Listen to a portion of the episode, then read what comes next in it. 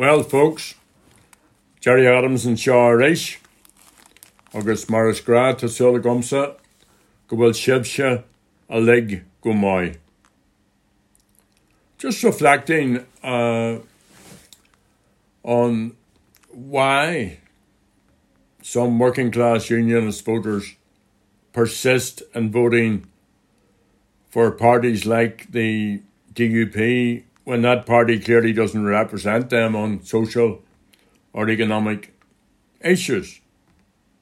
Is the union the only reason for this? You know, the, the DUP often acts against the class interest, the social and economic interest of working class Protestants, Unionists, and Loyalists, especially those from deprived communities suffering from the effects of Tory policies. And I suppose the failure thus far of parties like the PUP and other smaller parties to organise and win more significant electoral support compounds this anomaly. And of course, so does sectarianism. Let me say I don't buy into the current popular notion, based on recent opinion polls, that the DUP vote is in terminal decline. Yes, unionism has lost its electoral majority, but that could be turned around if its leaders got their act together. The scandals involving some of the DUP's assembly members did have a negative influence in the last election, but the DUP still emerged as the largest party. Now, granted, its difficulties have increased since then.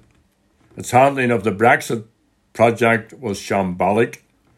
The way its assembly team treated Arlene Foster was cowardly. But then let's not forget that Ian Paisley also was dumped, both by the Free Presbyterian Church and the party that he founded. Edmund Poots, my old friend Edmund Poots, his leadership tenure was notable only for its brevity. Jeffrey Donaldson is now leader with a First Minister who he cannot change and whose office he cannot occupy, despite his desire and stated intention to do so. Of course, the DUP could get over all these problems and its electorate may forgive them when it comes to the Assembly election. but for the first time in a very long time, the UUP, with its new leader Doug Beattie, is now standing on a platform which is different from the DUP, particularly on its approach to the Assembly and the Irish Protocol. The UUP do have a lot of catching up to do, but its leader certainly has articulated more positive attitudes to some social rights than the DUP. How all that will play out remains to be seen.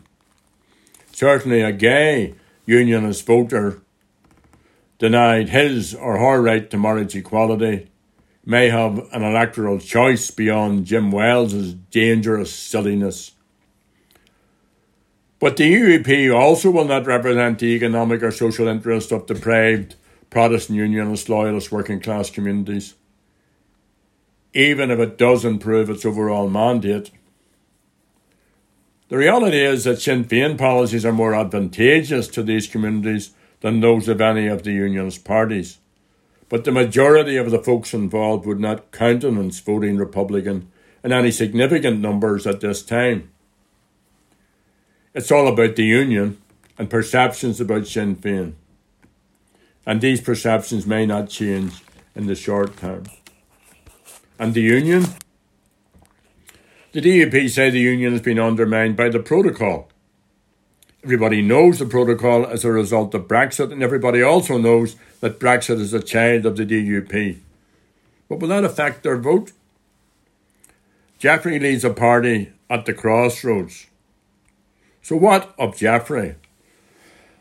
I won't spend too much our time here recounting his career highs and lows, or take us through the twists and turns of his contorted narrative on all these matters or his threat to pull his ministers out of the executive, or the DUP's absence from cross border meetings, almost certainly in breach of the ministerial code. Jeffrey knows the game is up for old unionism, but he also knows it's not over, so he's playing for time. He recently did an interview with Freya McClements of the Irish Times. In it, he gives some interesting insights into his view of the country he lives in. That's the same place that we live in. In response to a question of whether he would move if there was a united Ireland, he said no. He made it clear he was against a united Ireland. He gave his view that it was unlikely to happen. But he went on, My roots are here. This is our home. I love this place. I love the beauty of this place. I love the people of this place. My roots are here. They're strong. This island is my home. And therefore, when someone asks me, Are you Irish? I live on this island, so geographically, I'm Irish. But I'm part of a wider group of nations that is British, and therefore I don't see it as mutually exclusive to be Irish and British or Northern Irish and British. He also says, and I agree with him, that unionists and nationalists do not understand each other. So, Jeffrey, let us start to correct that. I'm sure that the Belfast Media Group would be delighted to do an interview with you as a means of you addressing nationalists and Republicans directly. An Phoblacht may even be prepared to do an interview with you. If this can be arranged, I for one would look forward to reading what you might say. So that brings us to the ongoing game of chicken between London, between the Tories and the European Union. Will Boris or will he not trigger Article 16? For those who don't know what Article 16 is, it's part of the protocol agreed between the EU and the British government that in the event, and I quote, of serious economic, societal, or environmental difficulties that are liable to persist, either side can effectively tear up parts of the deal. The Tory minister with responsibility for negotiations with the European Union, Lord Frost, his title, not mine, told the Tory party conference on Monday that the Brits believe that the threshold for triggering Article 16 has already been met. Speculation is intense that an announcement to take that decision may be announced at the conference that happened this week. That hasn't happened. The excuse for all of this brinkmanship is the sham claim that the protocol is having an adverse impact on the North. Apart from the Unionist parties accusing it of eroding the North's constitutional position within the Union, all the available evidence points to the contrary in relation to the protocol. Public disquiet, even among Unionists, has been very, very muted. Protests have only attracted small numbers of citizens. In the last week, our television news have been filled with images of long lines of vehicles queuing at filling stations as owners desperately try to buy fuel. Some of the images have been surreal and very dangerous.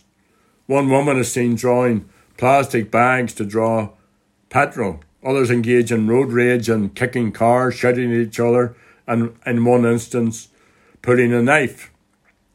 The British Army is now deployed and that's never a good sign. That, by the way, is all in Britain. There aren't enough lorry drivers. Brexit forced many immigrant workers to leave.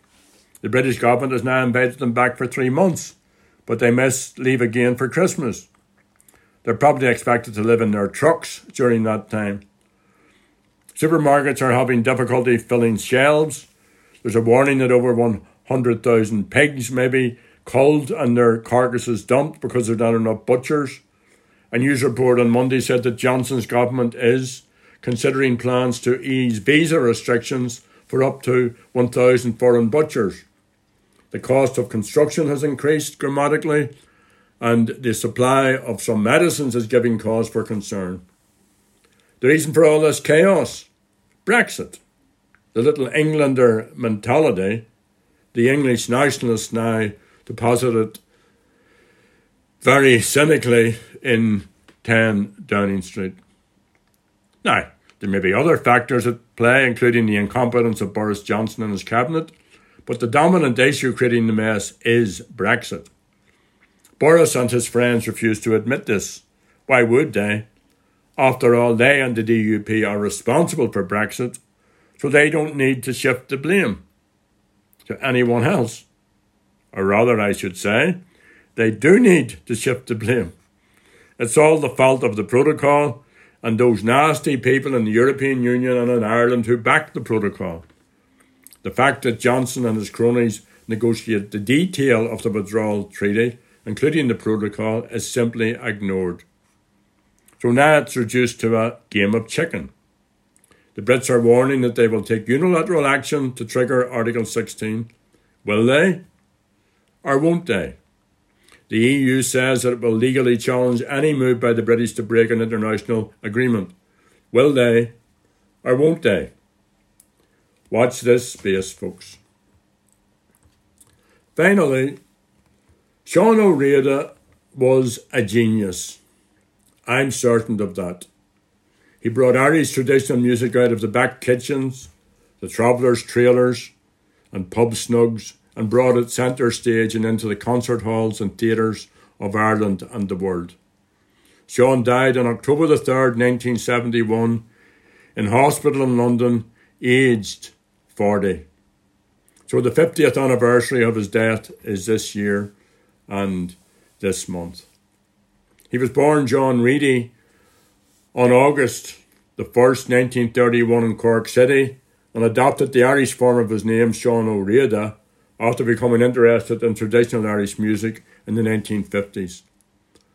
He studied music in University College Cork and did further studies in classical music in Paris. He and Ruth Coughlan married and they and their children moved to Cúil Aodha in Cúil Aodha in Ballyvourney in the Cork Gaeltacht in 1963. Sean initiated projects to perform Irish music in ensemble form. Until then, traditional music was played by single musicians or maybe perhaps in small groups which included céilí bands and mostly céilí bands. Sean worked in Radio Éireann. He then worked in the Abbey Theatre. He was musical director there from 1955 to 1962. He formed the group Ceoltóirí Chualann to perform Irish traditional music for plays during this time. The chieftains emerged in this period and from that initiative.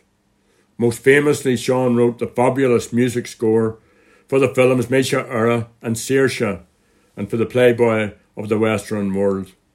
His Ó Riada Mass, Ceol an Aifrinn is a joy.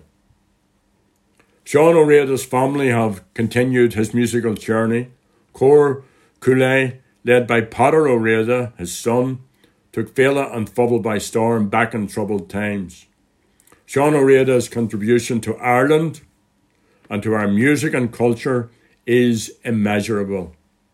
His music lives on. Táid fear buic de an Ó Riada. And we'll finish appropriately with his score for the film Mise Éire. Gora míle mágah, tífi mé sibse a rééis sláán live.